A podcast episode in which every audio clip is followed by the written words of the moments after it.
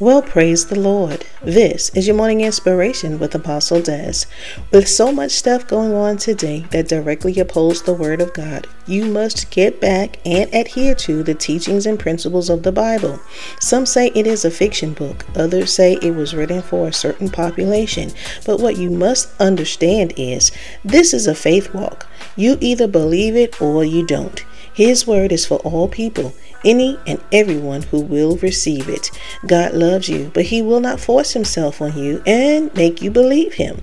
He will not force feed you his word, but he allows you to make the decision to follow him or not. The world would love nothing more than to impose its standards and beliefs on you, and unlike God, they will seek to punish you if you do not accept their doctrine, their way of thinking. God gave you your unique personality and made you an individual, not to be a collective where you are of the same mindset as everyone else and cannot think for yourself.